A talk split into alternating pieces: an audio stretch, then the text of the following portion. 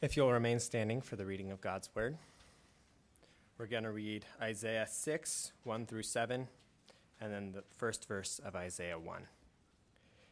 In the year that King Uzziah died, I saw the Lord sitting upon a throne, high and lifted up, and the train of his robe filled the temple. Above him stood the seraphim. Each had 6 wings. With 2 he covered his face, and with 2 he covered his feet, and with 2 he flew. And one called to one another and said, "Holy, holy, holy is the Lord of hosts. The whole earth is filled with his glory." And the foundations of the threshold shook at the voice of him who called, and the house was filled with smoke. And I said, "Woe is me, for I am lost, for I am a man of unclean lips, and I dwell in the midst of a people of unclean lips. For my eyes have seen the King, the Lord of hosts." Then one of the seraphim flew to me, having in his hand a burning coal that he had taken from the tongs from the altar. And he touched my mouth and said, "Behold, this has touched your lips. Your guilt is taken away, and your sin atoned for." If you'll turn a few pages back to Isaiah 1:1. The vision of Isaiah, the son of Amoz, which he saw concerning Judah and Jerusalem in the days of Uzziah, Jotham, Ahaz, and Hezekiah, kings of Judah. This is the word of the Lord.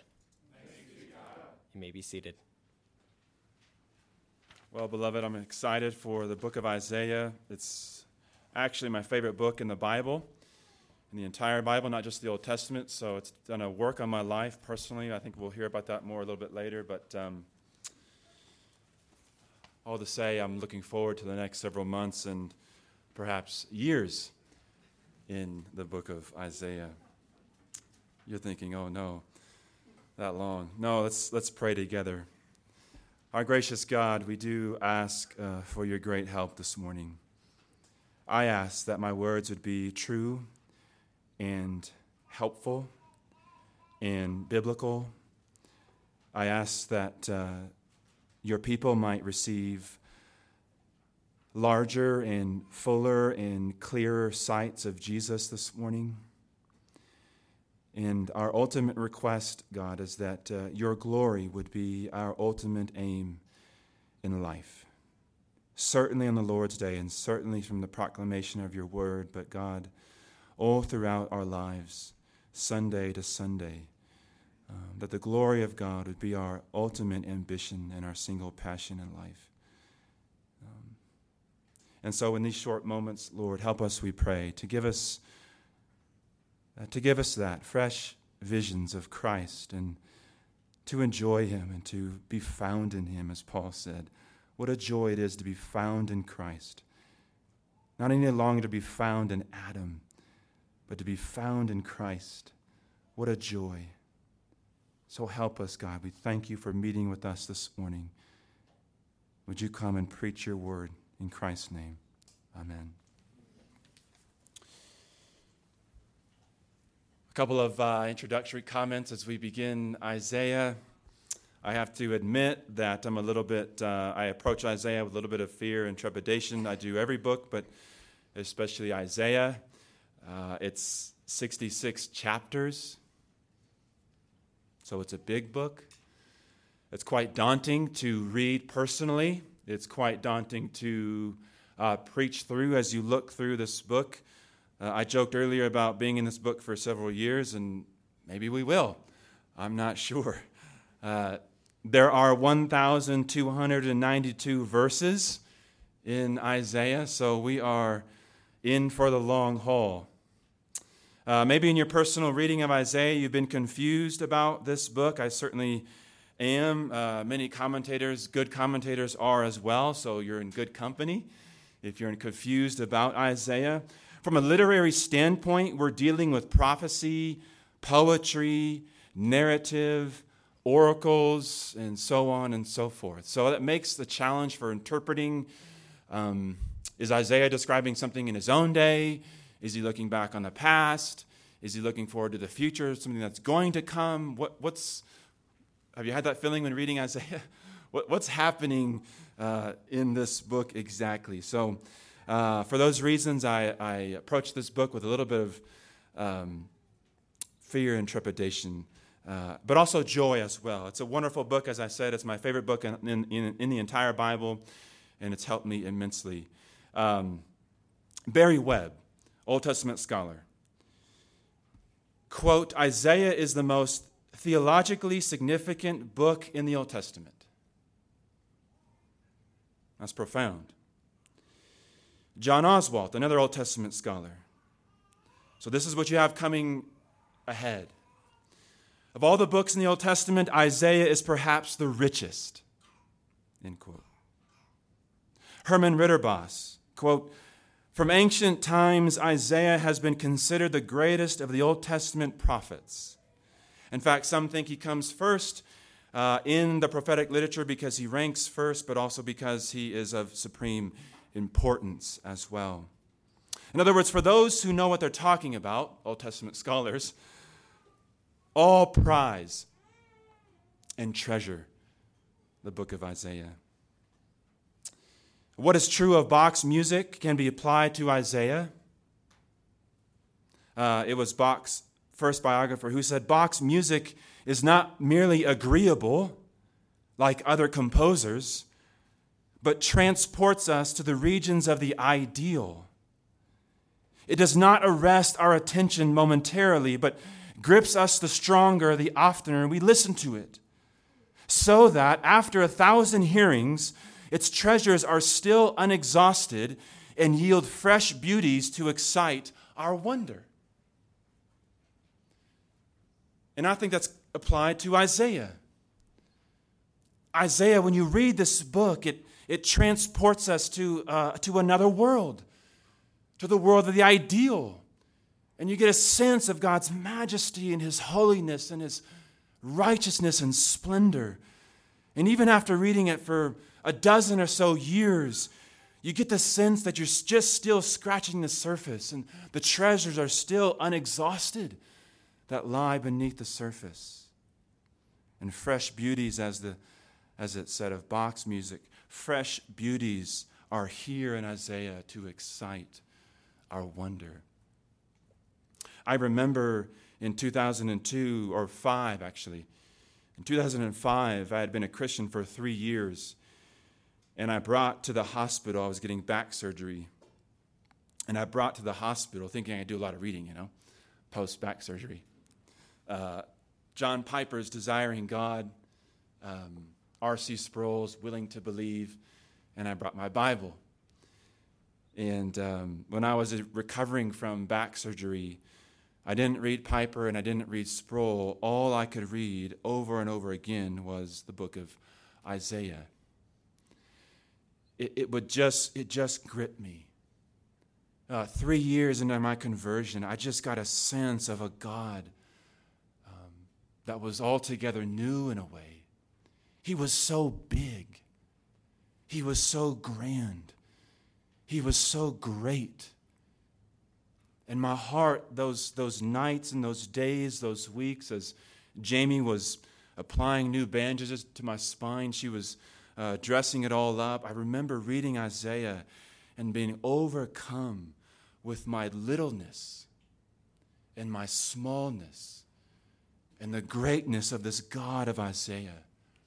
And I think it was probably the most profound time in my life spiritually. I couldn't do much, but I could read. And the God of Isaiah filled my soul. And I remember night after night, in bed with tears, not tears of sorrow because the days of basketball were over, but really tears of joy and gladness that this God in Isaiah was my God. And he's so big, and my sin is so profound, but his grace was so rich. So this book, in other words, has a personal ring to it for me, and I hope we can walk away when we're all said and done. The same is true for you. So we're going to look at 3 things today. Its author, its book, the book itself, and some major themes. We'll stay most of our time this morning on the major themes, all right? Point number 1, the author. Verse 1, the vision of Isaiah, the son of Amoz. So Isaiah is the son of Amos, as you can see right there. Isaiah's father, Amos, was the brother of Amaziah. I say that because he was a king of Judah, which most likely places Isaiah into a royal family. Okay, so he's got some prestige, some clout, you might say, and he's most likely a resident of Jerusalem. Okay, so he's not just some ordinary man. He's been placed into this royal family. Amos's father is the brother of King Judah. Isaiah, his name, or you could say Isaiah. Which one do you say? I have come to say Isaiah, but it's probably best to say Isaiah. I wish I could say that throughout our series, but I'm just patterned for Isaiah, so bear with me. When you think of Hezekiah and Uzziah, I think it's probably safe to say it's probably Isaiah, but I'm going to say Isaiah probably most of the time. So there it is. Isaiah, the name means the Lord saves, or Yahweh saves, which really directs the main theme of the book. It's all about the grace and the glory of God to reclaim sinners for himself, for their good and his glory. Isaiah means the Lord saves. If you have one single theme, that is it. His name says it all. He's married with at least 2 sons. Chapter 7, verse 3, chapter 8, verses 1-3. You can see those names there. We'll get to those in due time, maybe in 5 years. Isaiah ministers in the southern kingdom, Judah. By this time, the kingdom has been split, Israel to the north, Judah in the south. He ministers for, hear this, nearly 60 years. So his pastorate lasts for 60 years just about, most of those years occurring during the days of King Ahaz and Hezekiah. Like Paul in the New Testament, Isaiah is a prophet of faith. That is what he is after. He is after the belief of God's people for God to do all things in their life and in the world. He tells Ahaz and Hezekiah to trust the Lord, especially in times of crisis.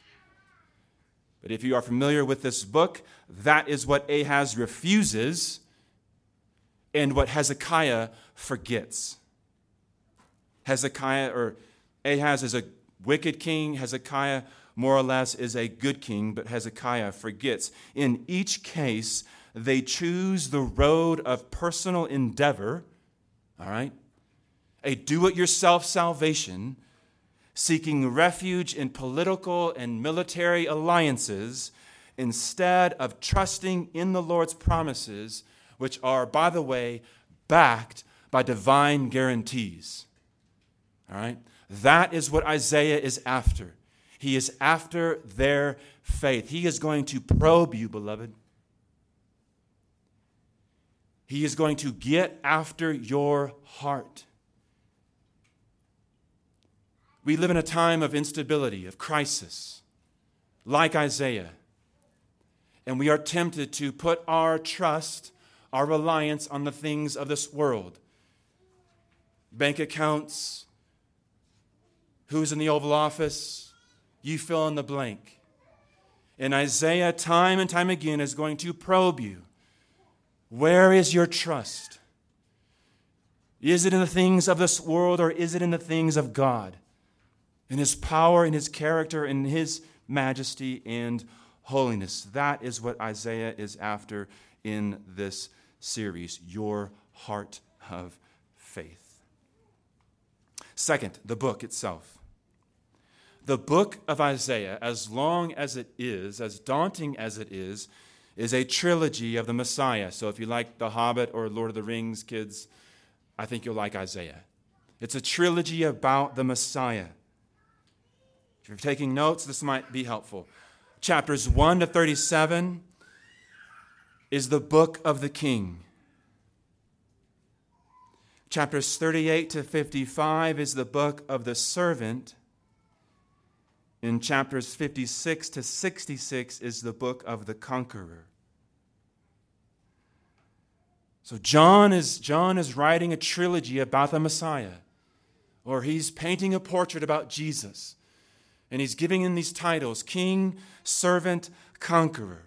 And in the book of the King, we see that the world history, not just church history or redemptive history, in the book of the King, we see that world history is planned around the people of God. You must understand that, especially in the days we live. World history does not beat to the drum of the world. World history is planned in and around the King and his people. God is the Lord of history, not just his people. And so throughout our sin, which we're going to see in these upcoming chapters, in chapters 1-5, we're going to see the triumph of his grace. We're going to see his universal kingdom. But ultimately, through these chapters of God conquering the nations, we're going to see our God is the God of history. And everything is being planned around the gospel and the flow of heaven and earth being made new again. That's what the book of the King is all about. The book of the Servant, chapters 38-55, we see the four servant songs. The servant songs are wonderful sketches of the Lord Jesus Christ. They prefigure him who has come to save us. And each servant song you're supposed to sing out because of the grandeur, of the beauty, of the joy, of the worship of knowing this King now. And so we look back on these servant songs and we see that's the Lord Jesus Christ. And so we sing these songs. So the book of the Servant, it's all about how Christ comes to be that servant we know who will conquer for our sin. And lastly, the book of the Conqueror, chapters 56-66. We see evil vanquished. We see a new heavens and a new earth, and we see the redeemed of the Lord feasting with him forever and ever. So king, servant, conqueror. Each book, hear this, each book identifies the Messiah uniquely. King, servant, conqueror. But each book is incomplete without the others. All right? Alec Motyer, J.A. Motyer. If you don't have a commentary of Isaiah, get Motyer's, all right? Quote, both the king and the servant are shown to be victors, but without the conqueror, the victory is neither explained nor consummated. The king rules in righteousness over a righteous people, But he only does so because the servant provides righteousness for the Lord's people, and the conqueror effectuates righteousness and overthrows their enemies. Do you see how each book is or portrait is playing off each other, how he needs one another? The king rules over the world, but he does so because the servant opens the way for all who will come to feast and enjoy the sure mercies of David. And the conqueror creates a world free of oppression. So Isaiah is a trilogy about the Messiah. It's opening Jesus to you, for you to come and feast upon him in these various aspects, king, servant, and conqueror. And so what a feast we have before us in the next several months. Three major themes, okay? The first major theme, this is going to shock you, it's God. More specifically, it's the Holy One of Israel. God as the Holy One of Israel. The adjective holy, kadosh, is used of God more frequently than in all the rest of the Old Testament. Combined, Isaiah 33 times in Isaiah and 26 times in the rest of the Old Testament. The only thing capable of filling the earth, and the only perfection of God in the entire Old Testament, which has to be cubed in order to adequately express its worth and magnitude, is God's holiness. So turn to chapter 6. That's why we had it read this morning. Just a brief look at this section here. In chapter 6, when God calls Isaiah, it's holiness that spreads in three dimensions or three directions. Okay? First, holiness and transcendence, verse 1. In the year that King Uzziah died, I saw the Lord sitting upon the throne. And where is he, beloved? He's high and lifted up, and the train of his robe filled the temple. Holiness first is transcendent. It speaks about God's majesty, his otherness, his separateness than us and creation. There's a distinction to be made. He's high and lifted up, and Isaiah and everyone else is down here. The second dimension holiness spreads is in judgment, verses 4 and 5. The foundations of the thresholds shook at the voice of him who was called, and the house was filled with smoke. And I said, woe is me, for I am lost, Isaiah says. For I am a man of unclean lips, and I dwell in the midst of a people of unclean lips. For my eyes have seen the King, the Lord of hosts. It's a deadly thing, beloved. It's a deadly thing to be in the presence of the Holy One. You don't trifle with God, and Isaiah understands that. Notice there's not even a sentence given from the throne. God pronounces no judgment upon Isaiah from his own words, but Isaiah's own conscience pricks him here. And he sees his undoneness, his lostness before God's holiness. Holiness and transcendence, holiness and judgment. And third, and believe it or not, holiness and salvation. I think sometimes we think of holiness and we think of God's, we simply think it of God's perfection that keeps him from us. He's so holy that we can't approach him, and that's definitely true. We just said that.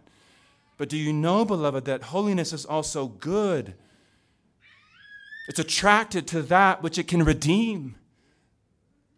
Verse 6, holiness and salvation. Then one of the seraphim flew to me, having in his hand a burning coal that he had taken with tongs from the altar. You see that?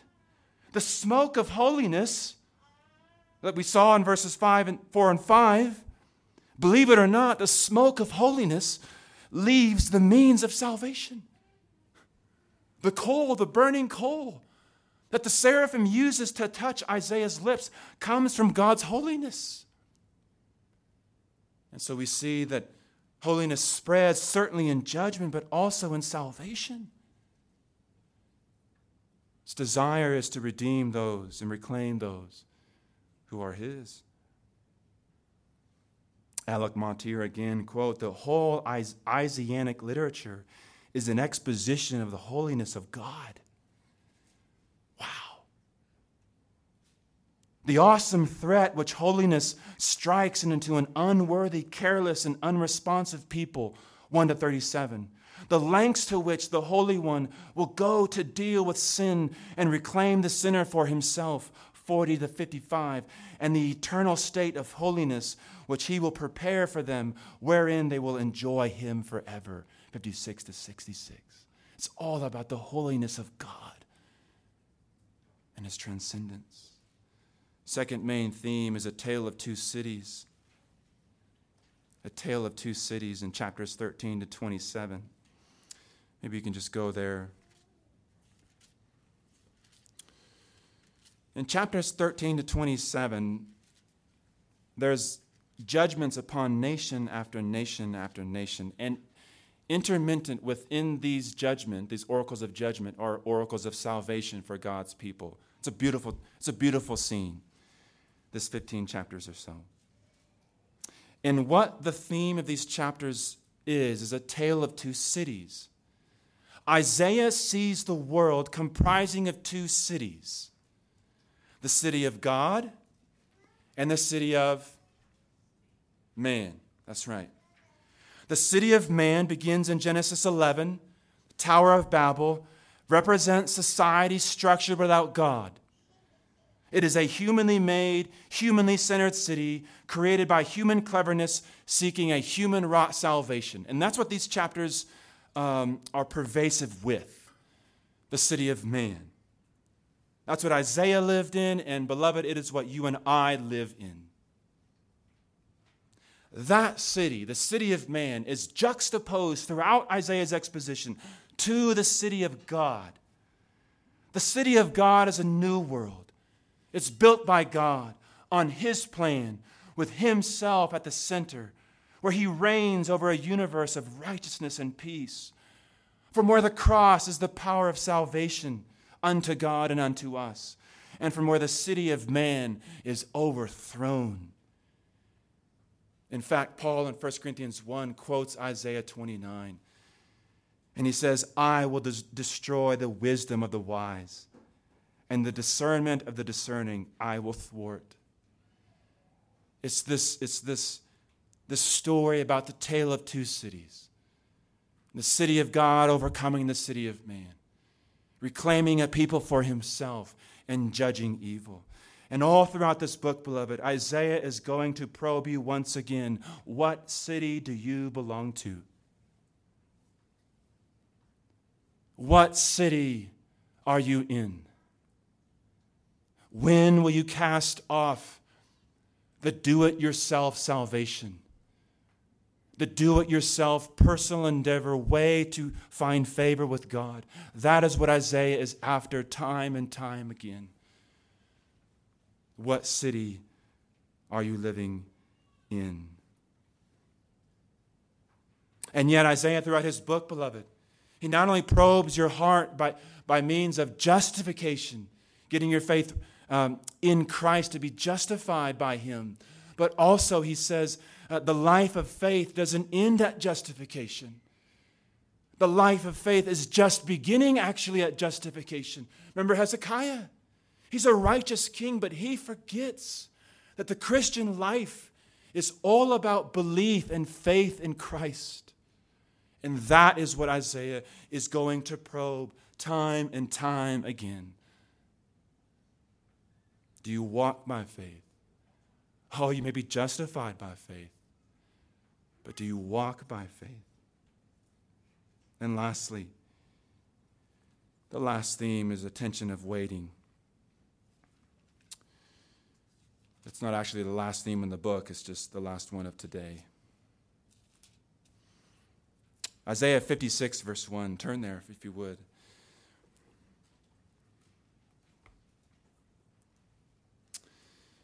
Isaiah 56, verse 1.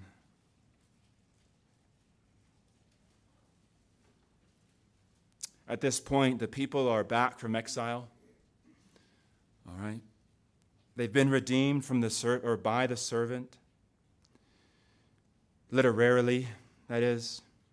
And he says, thus says the Lord, keep justice and do righteousness, for soon my salvation will come, and my righteousness will be revealed. So the people are back from exile, from Babylon at this point. They've been redeemed by the servant, chapters 53 and so on.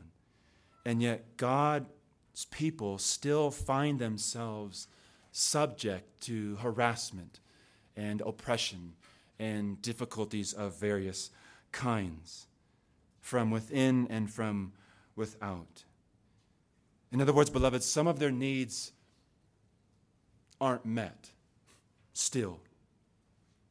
And so they're told here to keep justice and do righteousness until salvation comes, until their salvation is consummated. They're told to wait. Sound familiar? That's the life we live. That's the tension we are in now.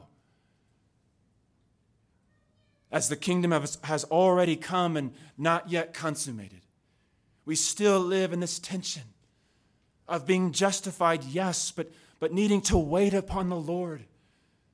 And not every need Not every desire, Isaiah is going to say time and time again, not every need and not every want will be met in this life.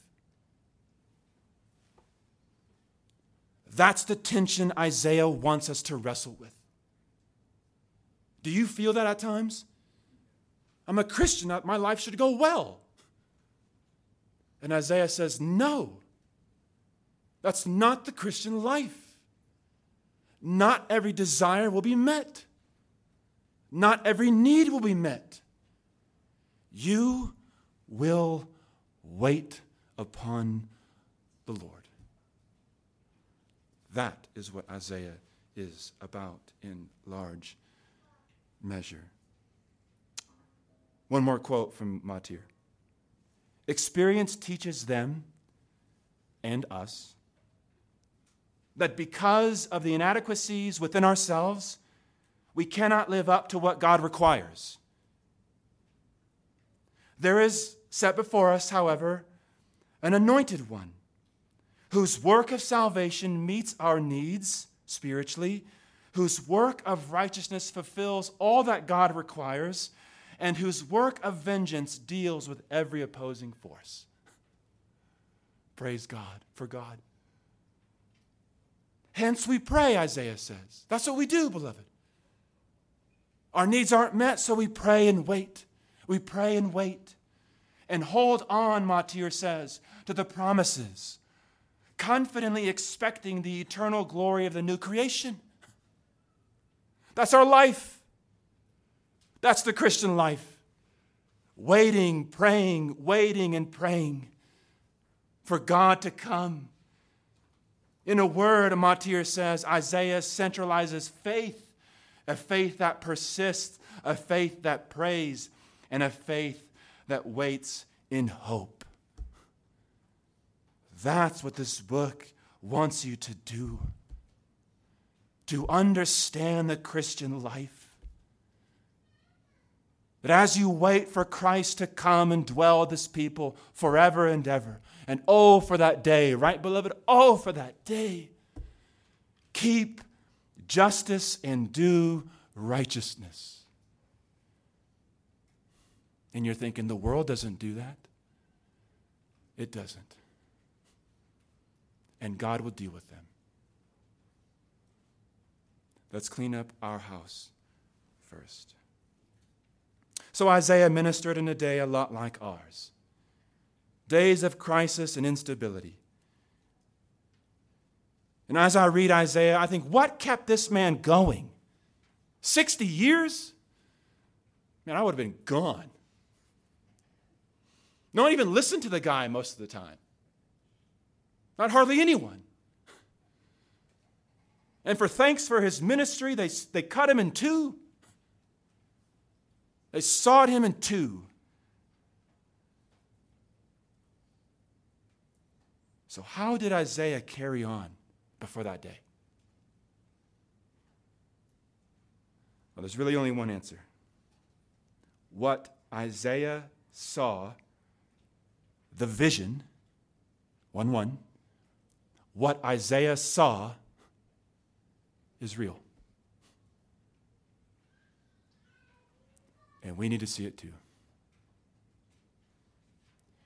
We need to see God wrapped in his holiness, clothed in splendor, triumphant in grace, and a God who is seeking all things, all the nations, as an aim, as a means to his glory. What Isaiah saw was real, and you need to see it too.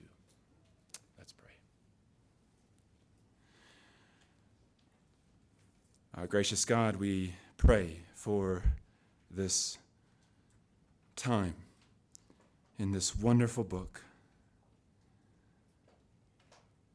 We believe all things and hope all things and expect all things.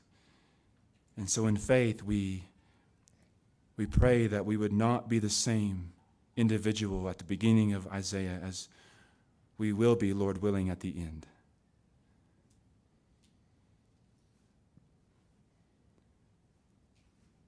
I pray for the glory of God to absolutely shock us and strike us out of ourselves and to give us such fresh beauties of your wonder that you might create in our faithless hearts faith that trusts and relies and waits upon our God, the rock and Redeemer. For Christ's sake, amen.